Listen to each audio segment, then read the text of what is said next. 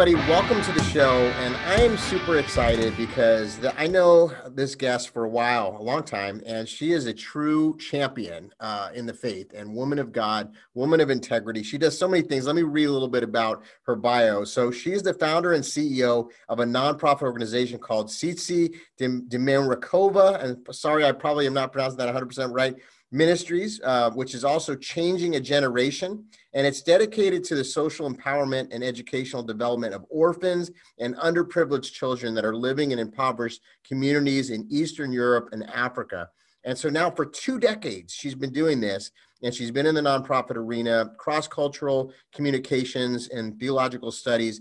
And Tsitsi has become an internationally recognized speaker in leadership, and uh, she's a philanthropist. She's also off- authored five books, including the auto, autobiography, which is If You Have God, and Motivated by the Impossible. I know she has a new one, and so she's going to talk about in that just a minute. And by the way, I think there's a, a, another last name now, Harper, because Tsitsi is recently married to an awesome man of God. So Tsitsi, welcome to the show. Thank you so much. It's so, so good to see you. I am used to people botching my last name because it's Coconato, so I know I probably botched your last name. But you, can you please uh, tell the audience how to properly say your name? Tsitsi Dimitrova, and now I got married, so it's Tsitsi Dimitrova Harper. Thank you. Well, see, you do a much better job than me, so thank you. Well, Tsitsi, you're out there doing some amazing things, and I mentioned some of it in your bio, but in Eastern Europe and in Africa, why don't you share with the audience a little bit about what you're doing? So I run a nonprofit. This is our 25th year since I started it. I started it basically when I was 19. Arrived in the United States uh, from Bulgaria with $100, about 100 words of English. And my dream was that I would be able to help orphans and underprivileged children in Bulgaria um, to have a better life. Uh, growing up under communism, uh, which was also a socialist state uh, for uh, 16 years of my life there, and then getting saved shortly after communism fell in 1989. I was able to get a visa, a student visa, to come and study in the United States. And then um, that same year, after I arrived in the States, I started the nonprofit organization and it's been running all of these years. I started it with just a dollar that I had in my pocket supporting one orphan in Bulgaria. And now we have a couple of thousand children that we wow. get to minister to every month um, through different programs in the country, in the orphanages, and also in the different um, gypsy communities. Hmm. Now, you, what's going on in Eastern Europe right now as we speak? What's the what's the climate over there right now? Well, uh, Bulgaria, for example, because it's a part of the uh, EU, the European Union, uh, was closed for several months. They were one of the first countries to shut down. Mm. And that was uh, the beginning of March, I think, when everything closed. Yeah. And it was a very extreme type of a shutdown. Um, if you were found to be outside, you immediately were taken to jail, wow. um, asked to pay several thousand leva uh, fees if you were outside. There were uh, people that were definitely um, suffering, like in the gypsy communities where we work with. They couldn't go outside, they couldn't get food. Some of them were eating grass and um, dirt uh, for just several weeks until we gosh. got in and finally uh, got a permit to be able to deliver food and uh, we got approved to have a food bank. So through another organization in Bulgaria that we partner with, we started delivering uh, food for like a month uh, with boxes. We fed like I think over 4,000 different families uh, in that period of time. Yes. Then everything opened up in July. Uh, the kids were able to graduate from school, and then uh, summer was over, and then school opened up September 15th in Bulgaria. We resumed all of our programs. Everything right now in the country and I would say the Eastern European bloc, because every country is a little different in the way yeah. they're um, doing things with uh, the COVID restrictions. But Bulgaria is open. We can do all of our programs. Uh, social distancing is obviously encouraged. Uh, however, the kids uh, at the moment can play outside without having to have uh, masks or social distancing restrictions. Uh, the the things are not um, what's happening there in Eastern Europe is not like here in the United States where you have all of these extra regulations. Right. You've had not we didn't have that many cases of COVID altogether, and they have not really even had any cases of young people with COVID. So that's been a good thing. Yeah. Uh, so I'm just glad that we can get back uh, with the kids and um, and see them because I don't know if people are aware, but trafficking um, and yeah. uh, pornography and visitation of porn websites um, and also abuse increased 5,000% wow. between the shutdown and um, the opening of the countries in comparison to any previous year before. So mm. our kids, obviously, we have kids in Uganda and in Ghana and in Bulgaria. Um, we were really worried that something would happen to them and that somebody could snatch them and sell them for trafficking and we wouldn't know where they've gone. That is so tough. Tsitsi, have you been over to these places since the COVID uh, crisis, or have you been mainly leading through the United States?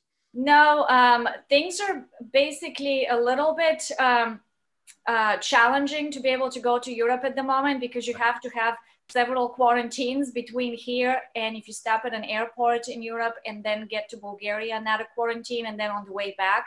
So we would have to spend like a month and a half in quarantine. Wow. So we haven't, but our goal was to go in November, which is, you know, just a, a week from now, but we're not going to be able to do that.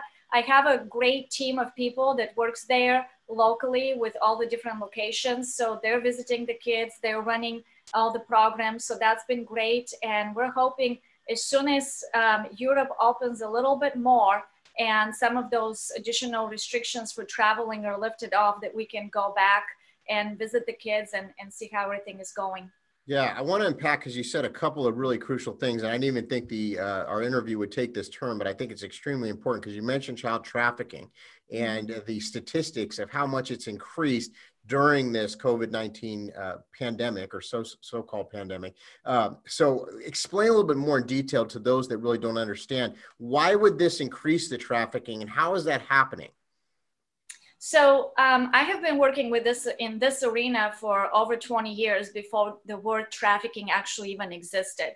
Hmm. And uh, if you look at statistical information online, you're not going to find a lot because a lot of the kids that, for example, we work with in Bulgaria do not have documentation. Hmm. They can be born without a birth certificate and hmm. be trafficked by someone who is either a relative or a distant person that pretends to be a relative that goes to the family or goes to the hospital and says, we can offer your child a better life and mm. we can pay you this amount of money and take your child to Western Europe where they would have a better lifestyle. And what we have found out for the most part is that the most uh, vulnerable people that don't have a lot of money but have a lot of kids, especially in the Roma communities, get targeted. So they can sell a child, like even up to um, zero months old, like the moment the baby is born, they are targeted, the women are targeted to sell their child. Wow. And because the EU has open border policy, meaning you can still go through the border and you're going to have paperwork checked. Hmm. However, um, it is very easy to transport the child across the border by fabricating false documentation and saying that this child is either yours or it belongs to somebody and you're just transferring the child from one place to the next. Yeah. So we have seen that statistical information does not exist because these children are actually not in the system. They're in the orphanages. Sometimes they don't have the proper documentation. And other times in these villages, uh, the parents rather sell one child and have some money for the next three, four kids that they have. So it's a very brutal system. And the reason trafficking increased during the lockdowns is because you don't have uh, a lot of people that are uh, able to go and visit the kids. Like all of our programs when they got shut down we yeah. can't go and visit the, the, entire neighborhood to find out if the kids are safe if they're still there. So right. so they the just capitalized on this. They just said oh you know no one's looking. Let's take them right? Yeah. Yes and what people don't understand is that uh, even though borders were seemingly closed, uh, people who want to do something bad find a way to get through. Sure. And a lot of times it's uh, briberies that are used, uh, falsified documentation. Mm. And so um, it is, it's a business that is so predominant in Eastern Europe for us to be an exporting nation of children and uh, child trafficking uh, for working uh, permits uh, that are, you know, they're not really working permits, but they tell them you're going to come and have a better job, and then they're trafficked for work or they're trafficked for uh, sex and prostitution. So most of most of the people that we see trafficked are young girls and young boys. Hmm. And uh, in our programs, I can tell you this: uh, it's heartbreaking. But one winter, it was so cold, and we couldn't get to the kids because of all the snow. But traffickers got to the kids, and 86 kids were trafficked in two weeks out of our program from these. Oh my goodness! So where do they go? They just get into this nebulous like black hole. I mean, they're sent around the world to various places. Where do they go when they're trafficked? Well, a lot of times they're trafficked either through Greece and through Turkey, but predominantly um, we have found out that our kids are trafficked into Belgium and um, uh, Denmark and some of the other Western European countries where they can get lost in the system. And even though, for example, the Netherlands uh, had a huge amount of trafficking of Bulgarian children, and they were able to bust several different rings of traffickers, um, unless you report that you see that a child is there and you're suspicious of the activity, they can just go and bust uh, the uh, brothel or, or wherever the kids may be held. So it always has to be citizens being aware of what is happening and being able to call the police and ask for somebody to go and check into that house. Wow. Now, you know, COVID 19, one of the things here in the United States, we've had a lot of testing. So, part, part of the reason why it looks like we have a bigger problem here is because in other parts of the world, people just go to the doctor or the hospital when they're sick. Is that kind of what's happening over there? Are they doing testing? Is it anything close to what we're doing here? Oh no, I don't even know what kind of testing system they got. I mean, supposedly they had test kits that were given by the EU and they should be doing testing, but there is no testing done like here where people voluntarily are just going and testing themselves. It's yeah. only if you're sick and you got extremely sick that you right. go to the hospital and then they test you. That's how they know. They figure out you may have COVID. Yeah, um, and to, to people that are watching, that's that's the big discrepancy here because people say, why are the numbers so high in the United States? But they're actually not really eh, fair if you look at it that way because we're doing the testing, but the sickness and the death is not commensurate. So that's kind of what's happening in other places of the world.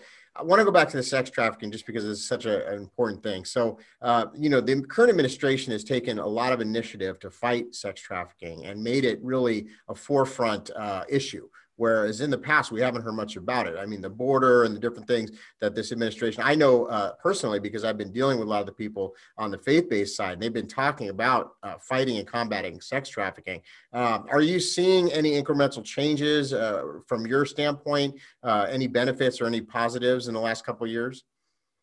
Well, I think a lot of uh, awareness has gone out a lot more than in previous years because now people are actually posting a little bit more about it on social media. Right. Unfortunately, I'm really disheartened to see that social media posts get taken down yeah. over these issues.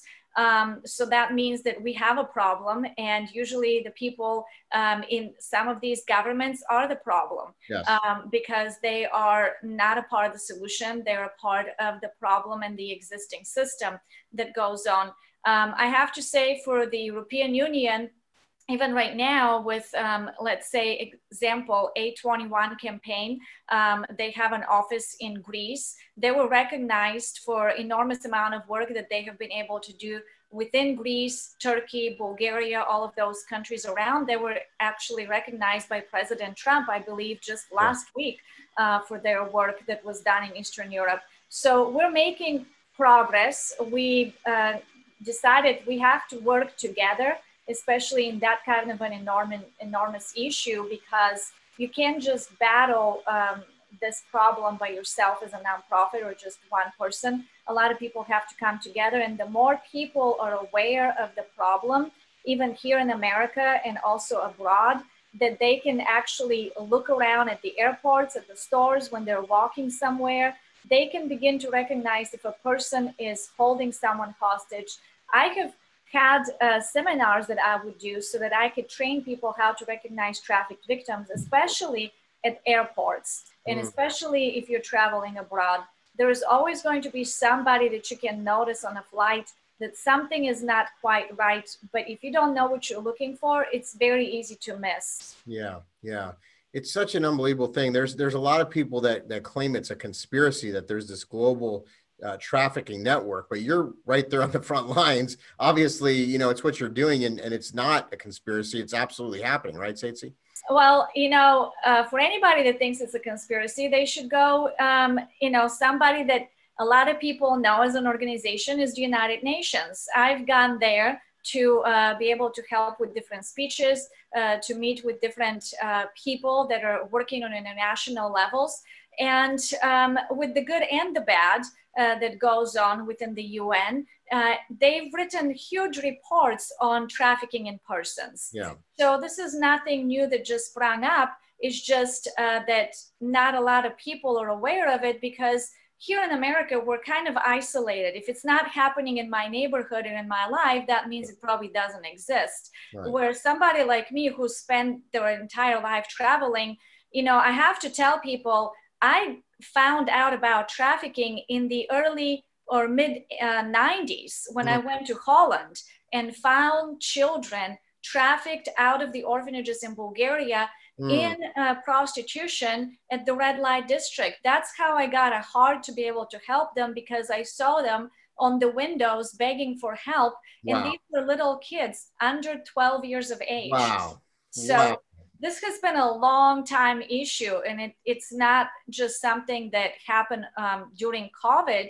It's just all of a sudden during covid a lot of people started researching talking about it and then everything these days seems like a conspiracy theory if it's yeah. bad well, yeah, anything that goes against the mainstream narrative or just anything new, people question, or you know, it's it's like the normalcy bias. They don't want to hear mm-hmm. anything out of their normal, like you said. Um, wow. So you know, there's so much I could talk about there, but I want to shift gears because you did mention you you grew up under communism, and we are in a very pivotal moment of decision here in the United States. Unfortunately, uh, one of our two major parties has really drifted uh, from the days of Kennedy to now really embracing socialism and even communism. Uh, they're four four people I can think of in particular that are in our Congress right now that uh, you know outright eh, you know say yes I'm a communist. So how does that make you feel living in the United States? These you know how many years you've been out here now, Tsitsi? Uh, 26 years starting in December. Um, yeah, so, so 26 years, yeah. you've seen probably a lot of change. You know, I mean, what kind of uh, is there alarm bells going off, or are you not concerned, or what do you feel as you look at the current political climate? Well, I gotta say, when we first started with these lockdowns and all of the restrictions, I told my husband, I feel like we're entering global communism. Wow. I mean, I was having PTSD, just like mm-hmm. reversal of some of the stuff that we have been through under communism and the restrictions and the accusations, the false, uh, fearful uh, propaganda uh, that goes on 24 7 until everybody complies with what is being told uh, mm. from the news. I mean, to me, that was an immediate sign. And the worst part was it wasn't just happening here, it was happening globally. Yeah. So um, I thought, how in the world did everybody get on the same page within 24 hours and push this on the entire population in the world? Um, so for me, what I am seeing right now with the COVID restrictions and how much is actually taking place, and it's so similar to the way our life was under communism. Let me just um, give a little bit of an explanation please. of life under communism. Yeah, please. So uh, people need to understand that, first of all, uh, socialism was founded by Marx. Karl Marx hated capitalism he didn't want any anybody to have their private life and a way of thinking for individually. Um, he wanted everything to be combined together, and then somebody had to control the population. So then Vladimir Lenin out of Russia took the socialist ideology of Marx and morphed it into communism, where you establish a socialist state where the government runs every everything, including businesses, owns the houses, owns everything that you have,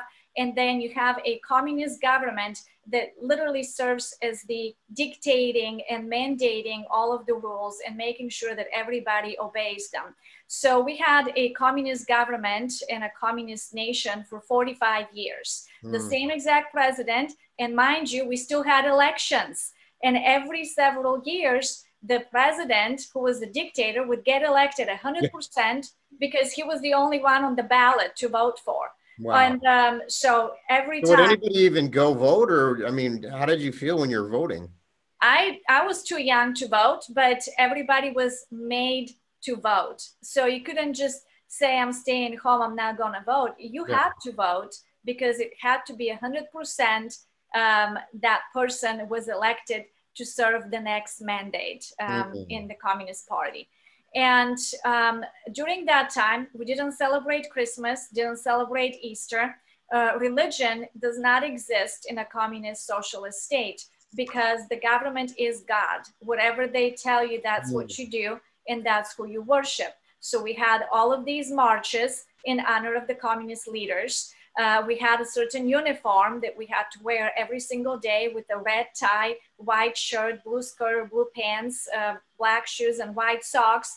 And if you forgot your red tie going to school, and if it was not ironed, you were sent back home uh, and asked to bring your parents, and there would always be some kind of a scare tactic or a penalty that um, you would either have a black dot behind your name or you would be threatened that you're not going to be able to go to university if you accumulate certain amount of black dots. So mm. everything was controlled system until you learn how to just wake up not exercise your mind for choices but be uh, a doer of what you're told without asking questions. So i was left-handed couldn't be left-handed uh, anytime I asked a question, what happens to a person after they die, that was the forbidden question. And of course, in a socialist state, um, you have very limited amount of information. I think we had one hour total news throughout the day and four hours of TV. And all of that was coming from Russia. So everything that they wanted for us to believe, we only got news from Russia. And we were told consistently America is against us, they're about to bombard us, and they're um, not good people living in America. So, um, of course, that was during the Cold War between uh, Russia and America. And so it felt like we as people living underneath that were told every single day that America is the one that hates us and has uh, evil uh, thoughts about what they were wanting to do to us, while Russia, on the other hand, had only good intentions. Mm. And so, therefore, we had to submit to what Russia wanted. And um, going to the store, even, you didn't have to really think what you're wanting to choose because you only had one type of bread, one type of milk, one type of sugar. Wow. So, what people don't understand is in a socialist state, you have uh, no choice and no even individuality you are always told and somebody else has made the choices for you and you have to basically submit to that choice that is a lot to take in because you don't normally hear somebody break it down that way. Uh, the young people in our educational institutions today are actually being taught and coming out feeling that socialism is good, uh, it's a positive thing, that capitalism is bad, uh, that our nation is bad, and we have all these different, you know, and obviously America has blemishes in its past, but you know, considering the freedoms that we have, freedom of religion, freedom of speech, uh, the fact that I can go out tonight and go to a store, uh, you know, and, uh, we have a Publix near us and and buy anything I want, and there's so many choices, and I can get anything I want. I mean, it, I think we take a lot of this for granted, Tsitsi, and you've lived under a different type of government, and now you're seeing this argument come to the United States. Many people thought it never could come here, but here it is. What would you say to Americans as they hear this about the danger and and how close it's at our doorstep now? You know, should we be concerned? What, what should we do, according to your opinion? Well, I think there is definitely a level of concern because it takes about 25 years to demoralize a society and the way you do it is through the educational system. So once a society is demoralized, that also means that they are dehumanized. So the value of life is no longer respected. That's why we see what we uh, see on TV and happening in certain cities around the country, because when ideology becomes the predominant way of life, and you begin to believe that that, that ideology is more uh, um, higher than uh, the freedom that you have here in America, then people who are already believing that ideology are willing to do whatever it takes mm. while everybody else who is in the free society thinking this would never happen they take absolutely no action so for people like me who know exactly how communism even started, because um, we were under the Ottoman Empire for 500 years in Bulgaria, and then we also had kings that ruled the country. Mm. And um, so we weren't supposed to go into communism, but they killed them they overthrew the entire system and then it took three years to fully implement a socialist state in the country starting in 1941 so when you begin to study history of how many nations tried socialism and tried and um, actually didn't succeed and then they called it something else and continued to oppress the people i can tell you right now that uh, once the society is dehumanized then you're very well able to bring any kind of ideology into them for them to believe it and to act upon it sure. and anytime somebody doesn't agree with their opinion for them to go against you full blast.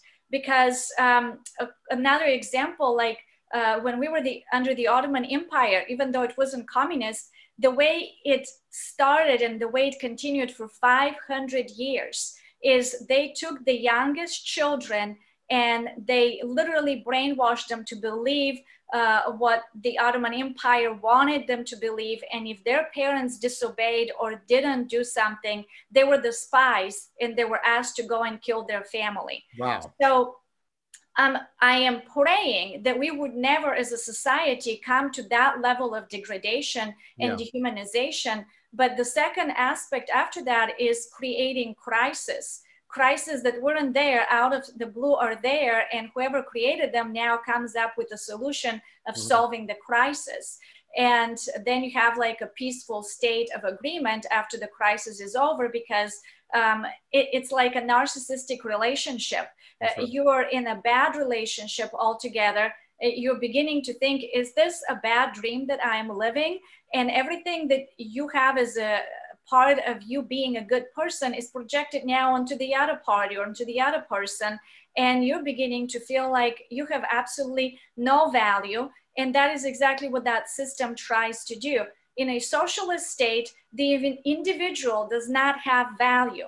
Uh, everything is connected as collectivism. So if we take one person out of the whole they won't be missed because we still have the collective group of individuals that we can actually hold um, different fearful factors and punish um, somehow. So when you have collectivism, you also remove personal responsibility, accountability, and um, everything begins to go downhill because at that point, the production of um, uh, even just working, the, the value of life is already taken down because you're relying on somebody else to do your job.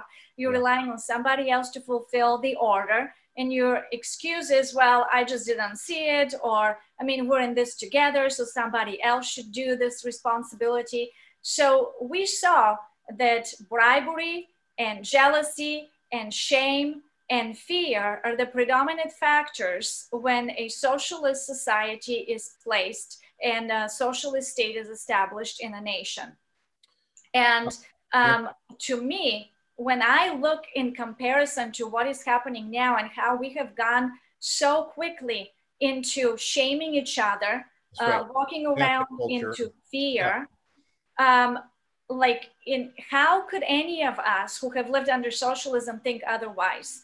I am yet to meet a person who has lived under a, an actual socialist communist regime to run down to another country knocking on their door to get in there because they loved it so much. That's right. They're always coming here, and that's because we offer freedom in the Constitution, and that's what they're trying to whittle away at and take away. Uh, wow, Tsitsi, this is really powerful. Everybody can see how intelligent Tsitsi is and uh, how well spoken she is, and I could just pick her brain for hours and hours. But I want to be, uh, you know, concerning of her time. She's got a lot going on. Uh, real quickly before we get in your latest book, and you tell us how we can find you just have a question. I know I've asked this before because you and I have known each other for a while, but for the listeners, how did you come to know Christ coming out of all this? And how did that happen? Just briefly. Well, I am here as a testament that no matter what kind of regime is out there, God is bigger than any dictatorship that humanity can possibly place. Yeah. Because communism fell 1989, shortly after the Berlin Wall fell in Germany and the gospel for the first time came into Bulgaria 90, 91, 92. I got saved in 92. Mm-hmm. And I was a German translator at the time. A group from Germany came on our street to deliver food. Like I said, at that time, Russia dropped us uh, immediately after communism fell. So we had no electricity, no water, um, not a lot of food supplies. And so long lines, uh, hunger everywhere. So these people are on my street getting ready to give food, and I'm thinking, what? They speak German? It was the first time to see a foreigner, even though I was starting uh, yeah. studying German. Yeah. And um, I went outside. I asked them to come into my house. They gave me a huge box of food, and in it there was the Bible. And they told me about Jesus, but I thought, well, I don't want to believe in Jesus. But if you're giving out more food tonight, I'm going to come to the outreach. Yeah, yeah. So that's how I went to the outreach. And the person speaking that night was an American evangelist uh, called to be uh, with his family missionaries to Germany and Eastern Europe. And he gave us the story in German hmm. about mm. the woman with the issue of blood and how Jesus is always willing to heal us. Well, I had pain in my stomach for years. And I said, God, if you're really real, um, I used to be involved in witchcraft uh, but I know that I cannot heal myself through witchcraft. So if you are more powerful than all of these um, other things that I have done, then I want you to heal me and then I'll give my life to you. Yeah. And in that very instant, the pain left. I felt like I was totally healed. And I went and I gave my life to Jesus. And I was the first person in my family to become a Christ follower. That is beautiful. Stacey, thank you for sharing that with us. And we just uh, continue to be blessed by your ministry. I know more people hopefully will come to your website. Tell them how they can find you on social media. And then I want to hear about your latest book too. Oh, yes. Um, just my name, Ceitci, C-E-I-T-C-I dot org. If they go to that website or changingageneration.net, um, all of our information for the social media and uh, everything that we do is on both of the websites. And our newest book is called Exposed to Hope. And these are the stories of the children that we have worked with over the years in Bulgaria. Um, they're not all happy endings. Some of them end up being trafficked and we haven't been able to find them. But then we have a lot of them who actually uh, have had their lives transformed um, out of poverty and out of abuse and finding the Lord. And so these are all uh, full color pictures and stories. And I really believe they can inspire people to make a difference internally in somebody's life. So the book is available on both of the websites, ceitci.org or changingageneration.net. Excellent. And Ceitci comes to churches and speaks all around the world. And so you can also get in touch with her on the website. Yeah. And, you know, I would highly recommend having her come. She speaks in big and little churches everywhere, but she's an amazing speaker. Ceitci, thank you so much for being on the show. Appreciate it. Thank you so much for having me. I really appreciate it. It's a blessing. And we're going to be praying for you and everything that we're, that you're doing out there. Thank you. Thank you All so right. much. All right. And we'll be right back.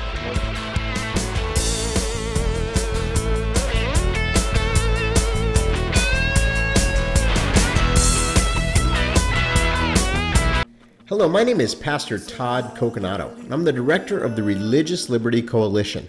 I'm here today to talk to you about a very important matter for your church or your ministry. You don't have to be a pastor to be concerned, but religious liberty in America is under attack. That's right. Right now, churches are being fined, some pastors are being threatened with their power turned off, or maybe even being thrown in jail. We have to respond. And that's why the Religious Liberty Coalition is here. We are a robust network of believers in Christ who are willing to stand together and fight for religious liberty and freedom in the United States. Not only that, but we will give you the resources and educational materials that you need, as well as legal counsel and legal protection. That's right, legal protection. If you join the coalition, you will be protected. Think about it. Joining the coalition could be the most important move that you've made for your ministry, church, or yourself. We will stand with you. You can also sponsor your church. It will be the same thing as if they joined themselves.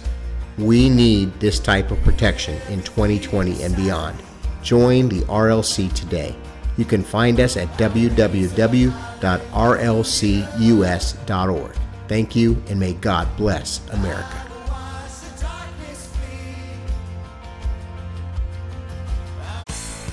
Hello, my name is Pastor Todd Coconato, and this broadcast is brought to you by Remnant Ministries, and we are fully self funded. We have been attacked on social media and literally cannot even do any advertisement or get any monetary compensation for anything that we do online. So the only way that we're able to do these broadcasts is by your support. I need your help, guys. We really feel called of God to get this information out but we can't do it without your listener support. You are crucial. You're a critical part of what God is doing in this ministry. If you are able, please go to www.toddcoconato.com slash give. That's T-O-D-D-C-O-C-O-N-A-T-O dot com slash give. And please help us in this fight that we're in. Thank you so much, and may God bless you.